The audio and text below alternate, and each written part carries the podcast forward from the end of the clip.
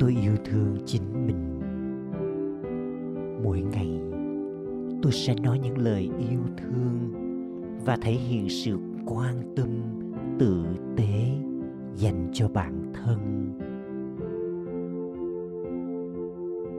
Tôi không cần chờ đợi ai đó nói những lời này, mà chính tôi sẽ chủ động trao cho mình thật nhiều sự ngọt ngào, yêu thương.